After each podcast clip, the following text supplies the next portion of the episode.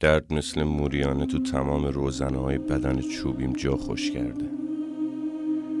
لباس های پارم و تو آینه نگاه می‌کنم و نخواهی پوسیدم و که مثل صاحبم پسر دورگرد دیگه قابل اعتماد نیستم.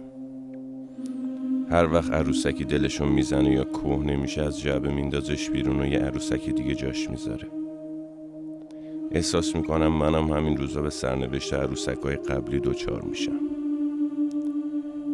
چهار سالی میشه که تو جعبه چوبی مستطیلی شکل با خنده مسخره صبح و به شب میرسونم. هر بار که به این خنده ساختگی فکر می‌کنم نفرین میفرستم به سازندم که مثل پدر جپتو نبود تا منو پیش خودش نگه داره. منو بخشید به یکی دیگه. و از همه مهمتر فکر اینو نکرده بود اگه یه روزی غمگین بشم با این لبخند ساختگی چی کار کنم؟ چجوری غمگین بودنم و نشون بدم؟ دیگه خسته شدم از این زندگی تکراری. اینکه هر روز برم تو جعبه نمایش و شاهزاده خانم از جنگ دیو پلید نجات بدم. تنها چیزی که بهش فکر می‌کنم اینه که فردا شب آخرین شب نمایشم باشه.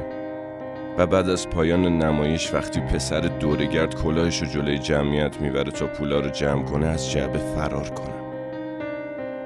فردا شب شب آزادی منه. دوست دارم برای یه بارم که شده برم بیرون جعبه و دنیای واقعی رو از نزدیک ببینم و لمس کنم. دیگه دوست ندارم کوچیک و بزرگ و با جنگام به وجد بیارم و شاد کنم.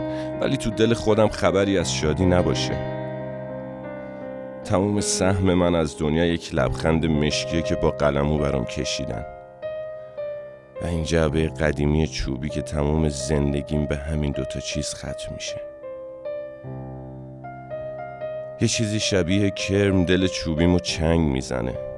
نمی‌دونم شایدم موریانه باشه. موریانه ای که حکم آزادی اون با حکم آزادی بدن نحیف چوبی امضا میشه. نمی‌دونم چنگی که می‌زنه از شوق رهایی یا نگرانی برای بعد رهایی. که کجا می‌خوام برم تو این زمستون سرد؟ به روی صحنه میرم.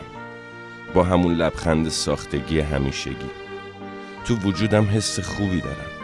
به این فکر می‌کنم که مثل همیشه قهرمان میشم و امشب آخرین نمایشیه که اجرا می‌کنم.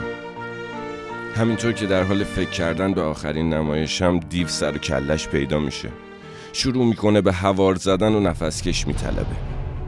با گوشه چشم نگاهی به جمعیت میندازم. همه کوچیک و بزرگ زن و مرد خیره موندن به جعبه نمایش. تا ببینن چی میشه. پسر بچه پنج ساله رو می‌بینم که جلوتر از بقیه نشسته. لباسای چرم میش به تن داره و کلاه پوسگرگی به سرش. کنار حاکم نشسته.